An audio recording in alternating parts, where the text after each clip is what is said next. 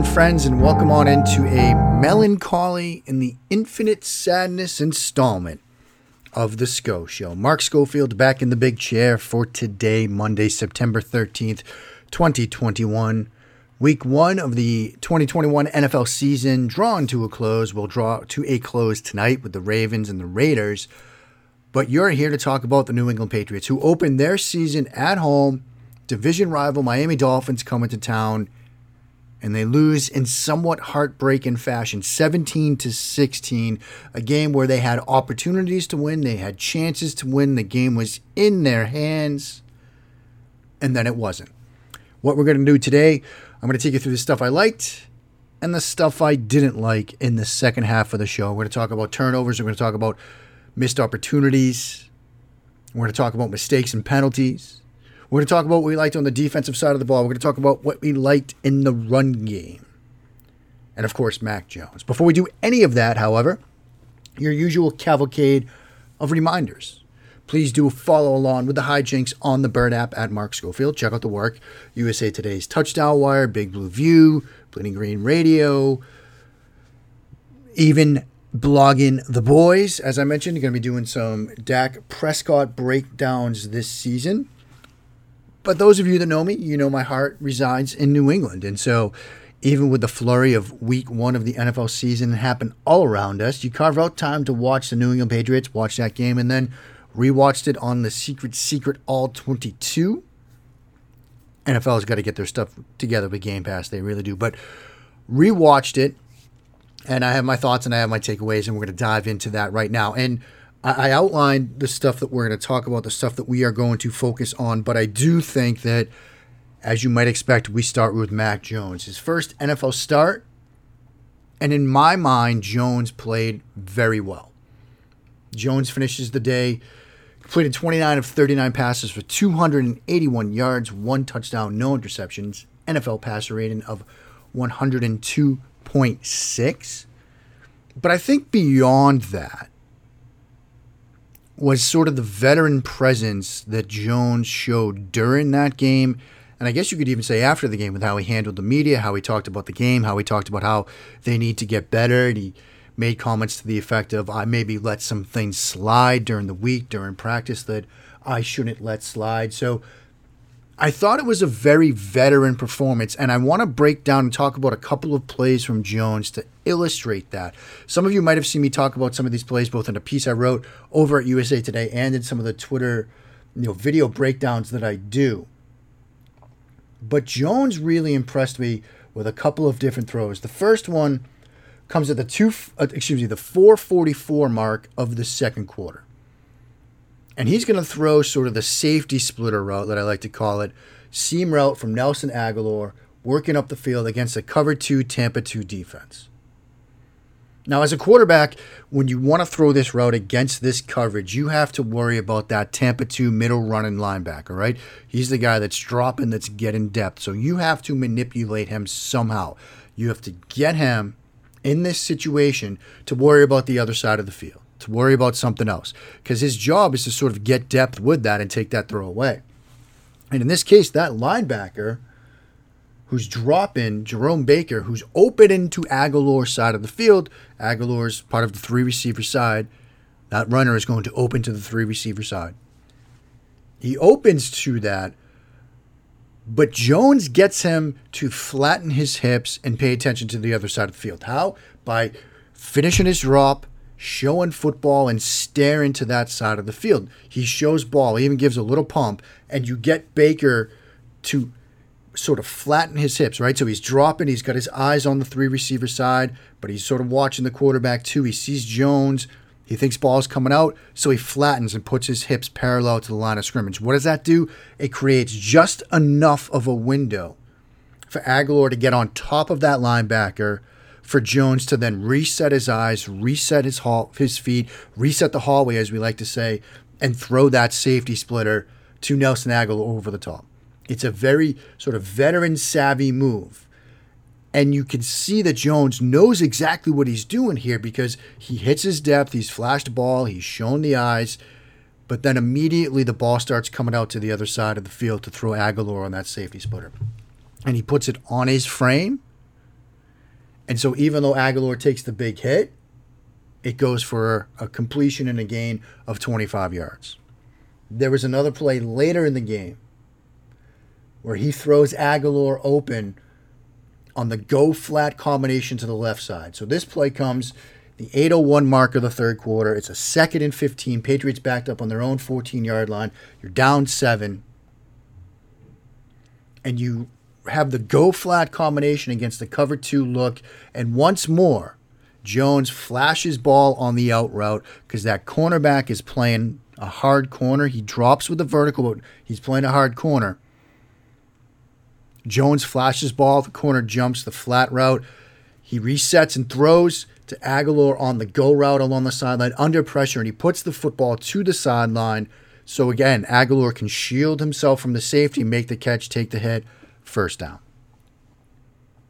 I'm a huge fan of when quarterbacks can manipulate defenders and get them to do something that either they shouldn't do or maybe they shouldn't do or something that goes against what they've been taught to do in a given moment.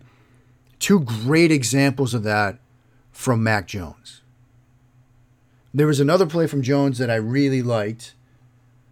It was, of course, that floater to James White, right? It's a third and 11 situation later on that same drive. 5.55 left, third quarter.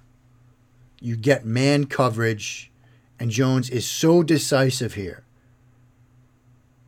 He knows White is matched up in man coverage. White runs a great route on this wheel, and he drops this throw in absolute perfect position. This floater of a route.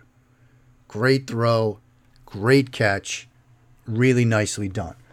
Were there things that, you know, maybe he missed on? Yeah, there were a couple moments where, you know, he missed on some opportunities downfield. And we're going to talk about those in the second half of the show you know, there was one play that I, I we're going to focus on where I think it's a great learning experience for him, an opportunity missed in the passing game.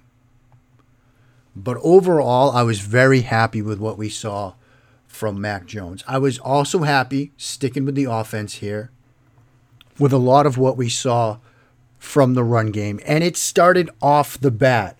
First play from scrimmage, simple zone run to the right with Damien Harris.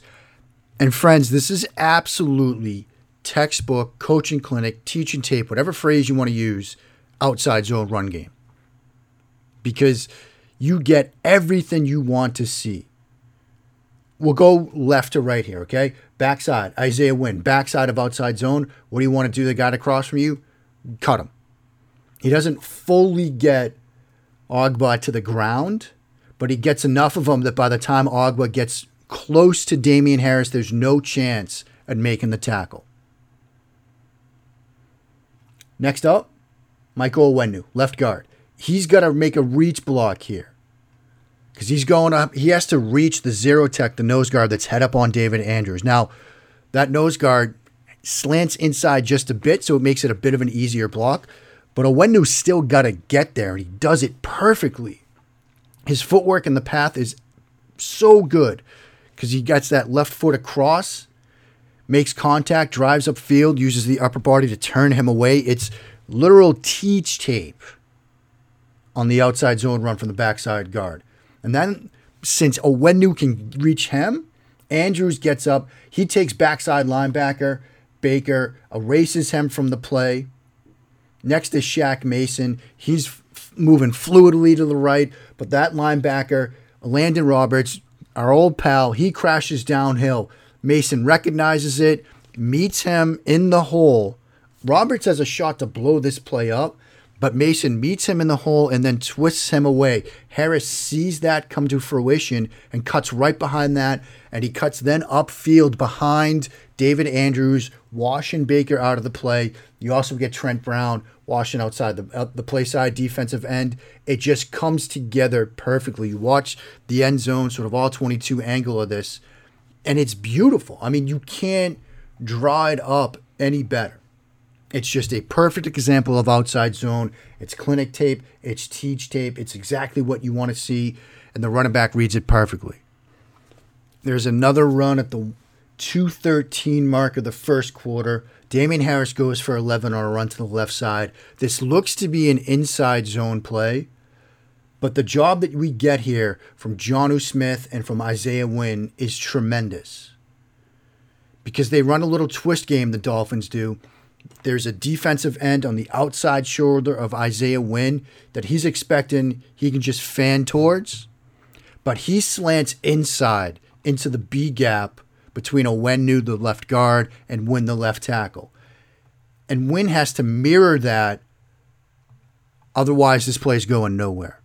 And it's an incredible job of lateral quickness for, for Isaiah Wynn to not only recognize that, but then get into this guy, the defensive end here, and wash him down the line of scrimmage. But that's only the first good block. The second one is from the tight end Smith, because now with that guy stunting inside, linebacker stunts to the outside. Smith is also stepping to the inside with that right foot, expecting to sort of mirror things. But now he's going to react to this linebacker, Elandon Roberts. There he is again, scraping around. So he has to turn his back, his body back to pick up Roberts to pick him up, and he does that, and it creates just enough of a crease. And you get footwork from Harris going through the hole. He has to hurdle over Isaiah Wynn, who's now fallen to the ground. As this is happening, Onwenu, who has executed a combination block down on the nose guard, then up to Baker, who's scraping over from the backside linebacker spot. Wynn comes in behind that, picks up 11. It's a tremendous job from those two players, Smith and Onwenu, I mean, excuse me, and Wynn to react to that stunt. And then you get Onwenu up to the second level. Harris identifying it, the hurdle, the carry. Really good job. Now I want to talk though about some of the stuff I saw on the defensive side of the ball. I was very impressed with what happened, what we saw on the two sacks, first from Kyle Van Noy, second from Josh Uche. We'll talk about the Van Noy one first. Third and 11, 249 mark the first quarter. Patriots show overload look here to the right side of the Dolphins offense. You've got Hightower lined up, basically head up on the right tackle, Van Noy outside of him, and then Matthew Judon – in a three point stance outside of him. Christian Barmore head up at the nose tackle spot. And you still got, oh, by the way, you've got Josh Uche in that wide nine alignment outside the wing tight end on the other side of the formation. So you've got three pass rushing types outside the right tackle, either head up or outside the right tackle. You know, you've got Josh Uche outside the wing tight end to the other side and a head up defender. They all come. It's Judon that's the disruptive force here because he basically, for some reason, the Dolphins think it'd be a good idea to have Myles Gaskin in the wing to handle pass protection responsibilities against Judon. Judon basically runs through his face, gets pressure on Tua. Tua does a good job at sort of stepping up and getting around it, but there's really nowhere to go because Josh Uche with his speed rushes collapse on the other side. Christian Barmore has all by himself collapsed the interior. Tua's running for his life. He thinks he has a second of grass to the right side, and he runs right into Kyle Van Noy. Just a well designed, well structured sort of pass rush. The coverage is there, but really, he doesn't have a chance. You know, then there's the Josh Uche sack, which is I mean, Liam Eichenberg just doesn't have a prayer here.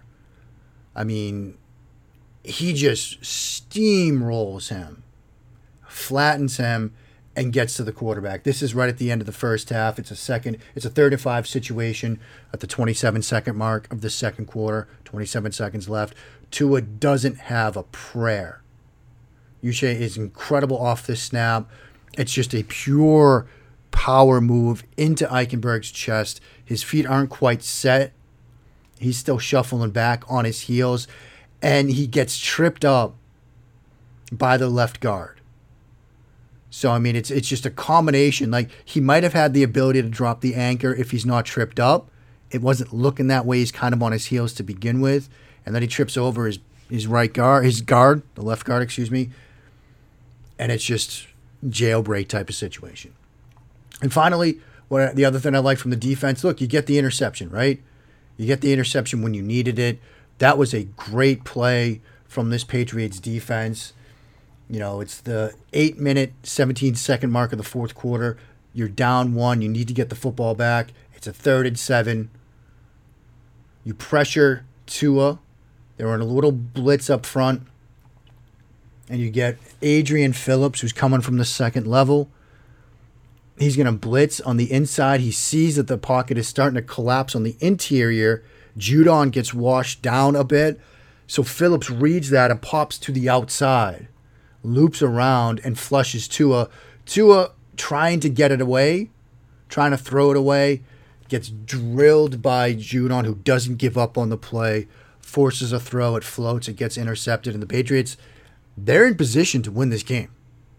Unfortunately, as you know by now, they didn't quite do that. And we're going to talk about that next here on episode 202, a Mellon Collie and the infinite sadness installment of the SCO Show. Mark Schofield back with you here on episode 202 of the SCO Show, a Mellon Collie and the infinite sadness installment.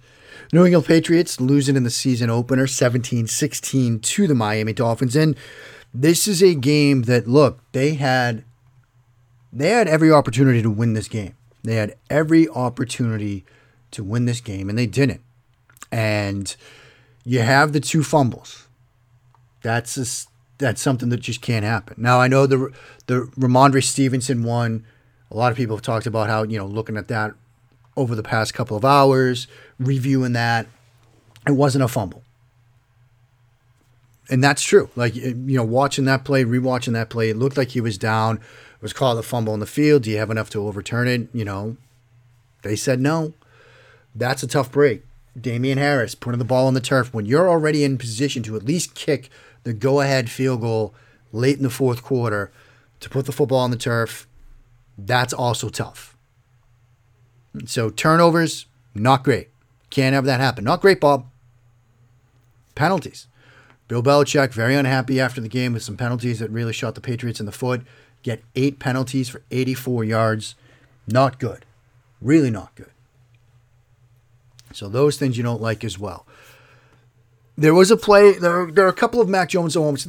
Two things about Mac Jones that I do want to address here. One was a lot of people are saying, you know, on the timeline and elsewhere, oh, he was so conservative. He was just checking the football down. Like they didn't ask him to do anything.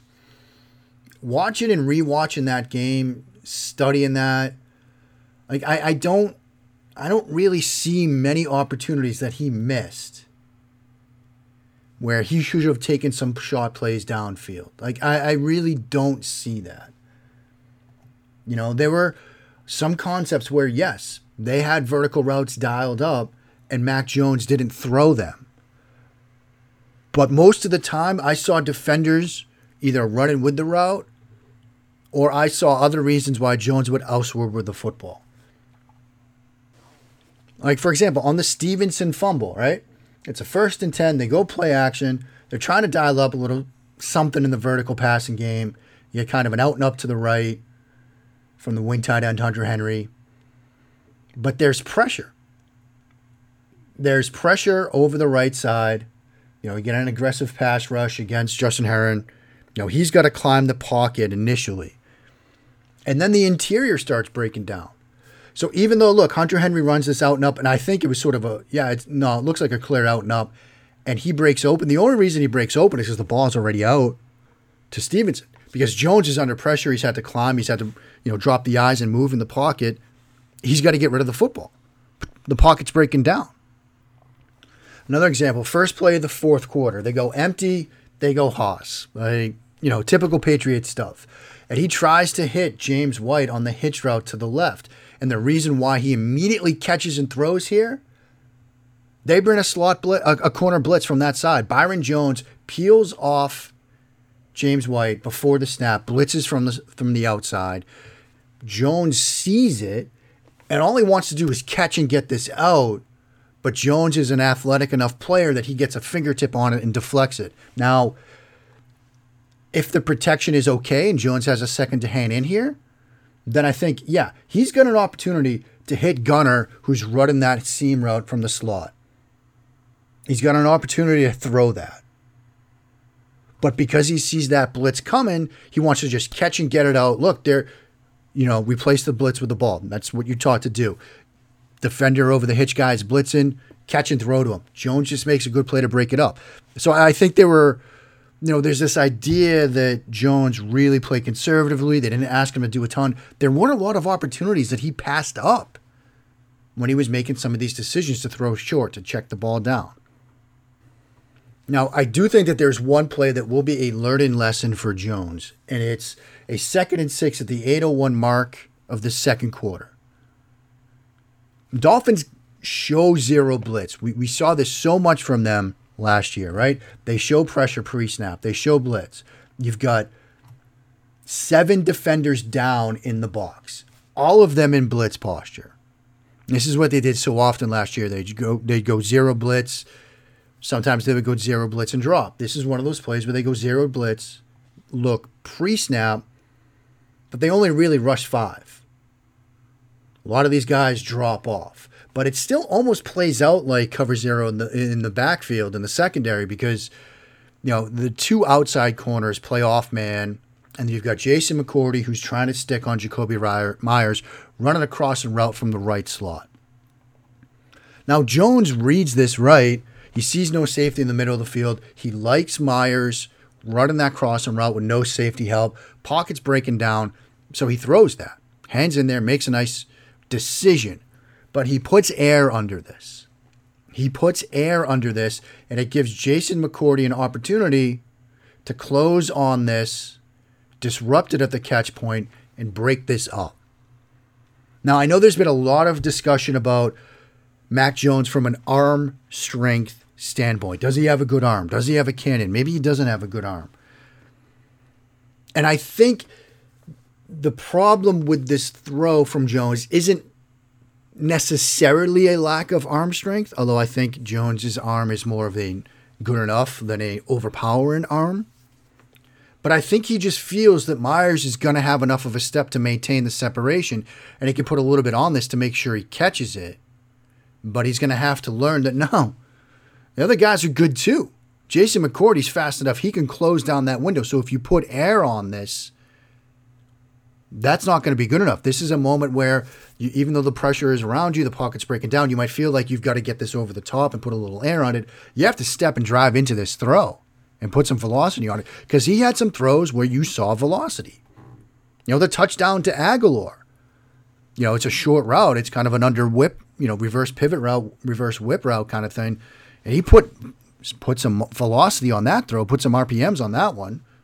So he has the arm to make throws with more velocity. I think this is one of those moments where he didn't do that and they missed an opportunity for a big play.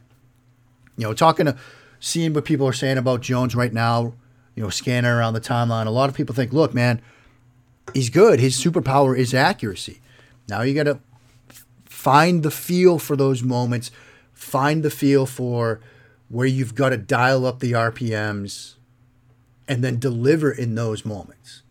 And so that's what I'm going to be curious to see going forward. Look, he said all the right things after the game. You know, I've got to I've got to be better. We've got to get better. He didn't want the, the football after the Agholor touchdown because it's like we hadn't won anything. Overall, I was impressed with what we saw. And this was against a very good defense from a year ago. Now the question becomes, can you learn from what happened? Can you learn from that moment, that incompletion from Meyers, and apply that in the week ahead? And so that's my thoughts on week one. You know, I'm not going to wildly overreact. Week one, overreaction Monday, it is here. It is upon us. Everybody's losing their minds. But from where I sit, look, you lost a game in which you had two turnovers.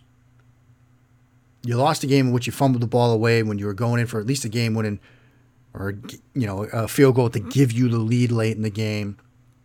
You held them to 17 points. Your rookie quarterback didn't turn the football over, didn't throw an interception comported himself well with the offense, and he was doing it against a defense that last year was pretty darn good.